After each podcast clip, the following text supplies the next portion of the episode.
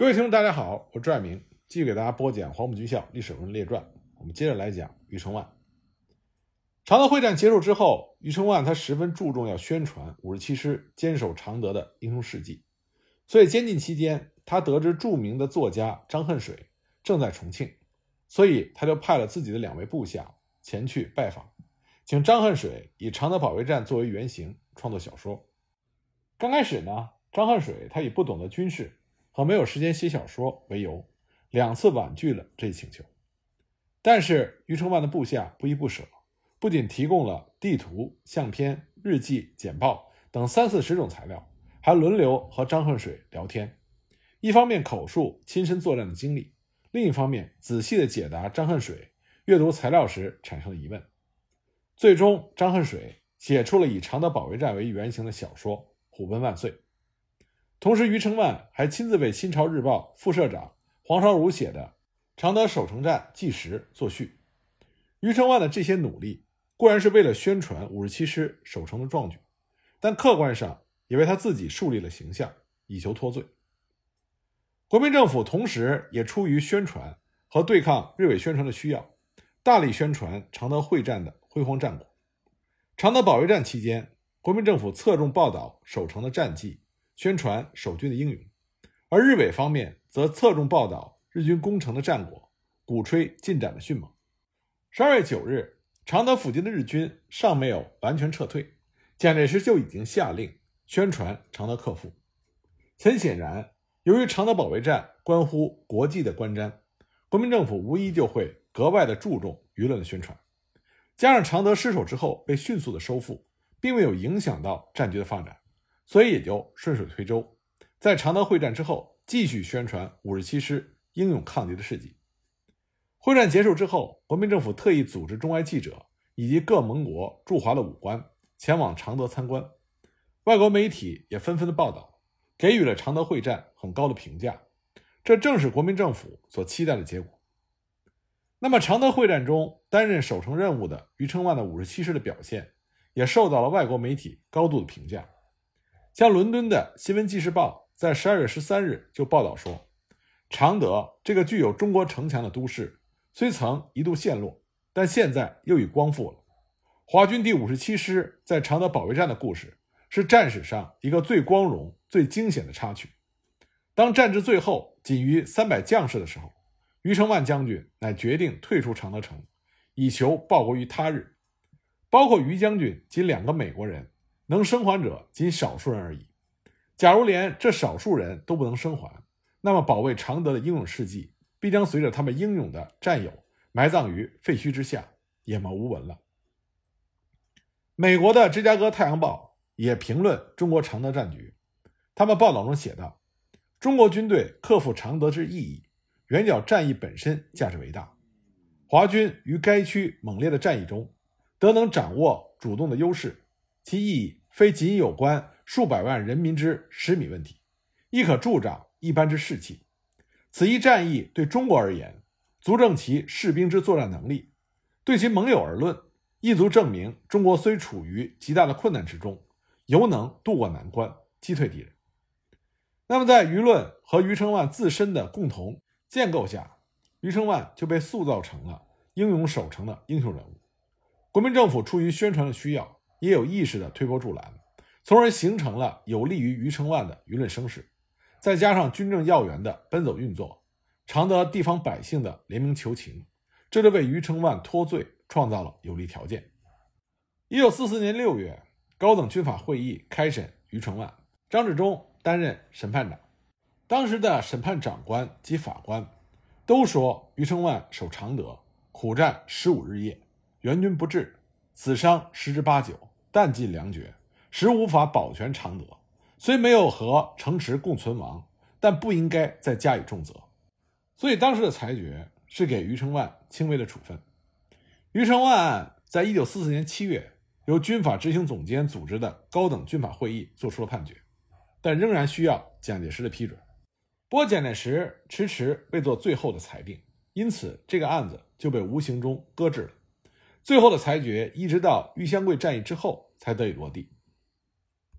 我们之前也讲过，玉香桂战役最初的豫中会战中，面对日军的猛烈攻势，国军部队是接连战败，战略要地不断的失守，而军事上的溃败也造成了外交上的困境。美国开始对蒋介石失去信心。紧接着，日军进攻长沙，由于第九战区指挥失误，第四军军长张德能处置失当，致使长沙不到两天就被攻陷。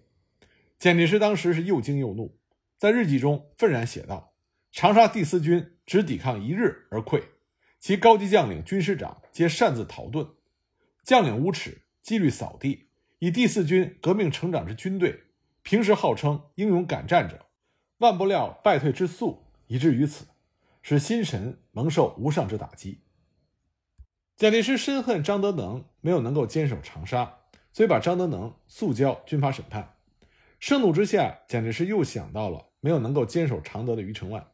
他认为，如果早枪毙余承万，则张德能有所畏惧，也许就不敢轻易的放弃长沙了。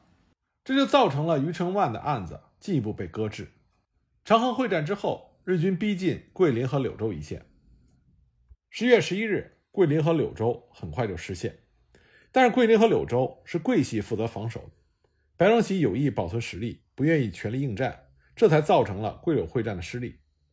蒋介石无法对桂系将领进行追责，但他没有处置桂林和柳州的守将，这很快就遭到了舆论的质疑。因此，舆论还联想到了余承万的案子。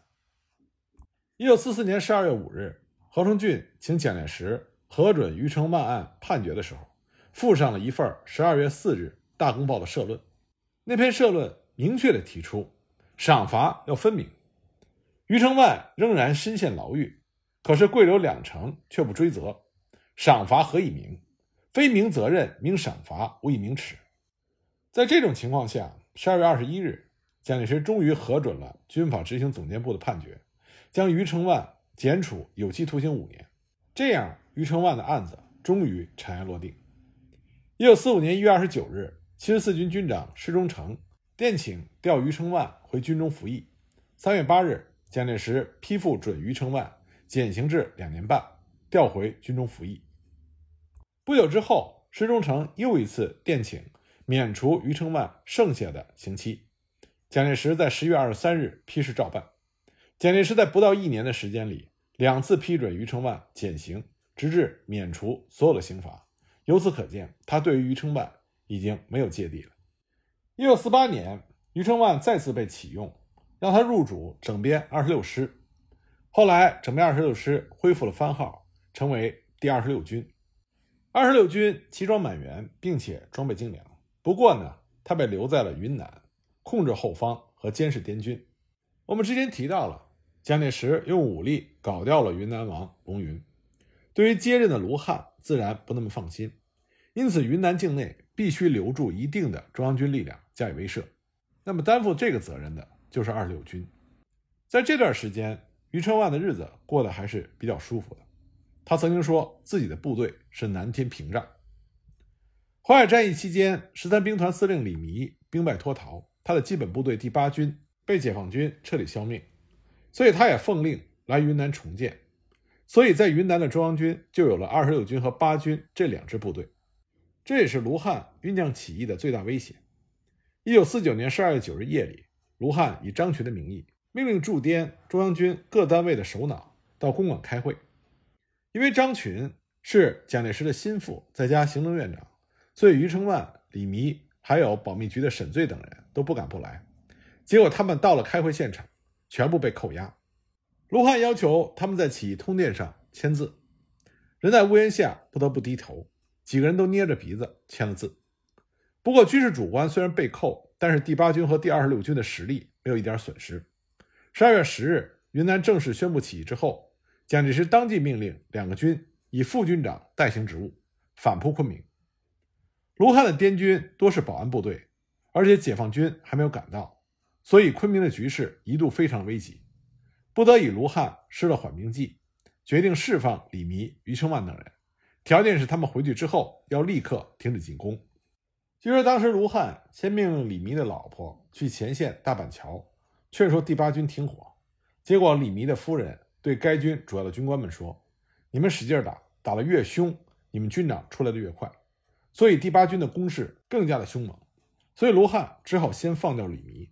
结果二十六军也看到希望，也开始猛攻。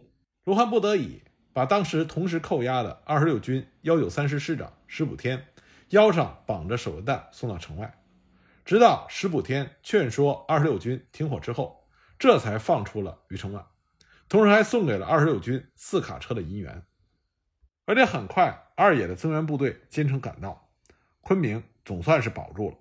第八军和第二十六军遭到了陈赓兵团的追歼，只能拼命的往边境跑。余承万这个时候他动摇了，他召集他手下的部下开会，询问对起义的态度。而且余承万开始正式启用卢汉为了拉拢他而给他的暂编第十军的新番号。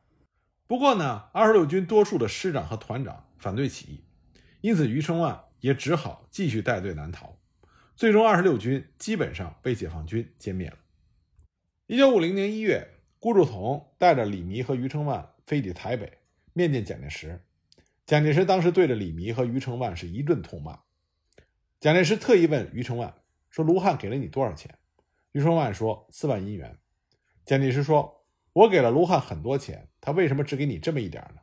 我知道卢汉终究是要反的。”你应该多拿他一些才好。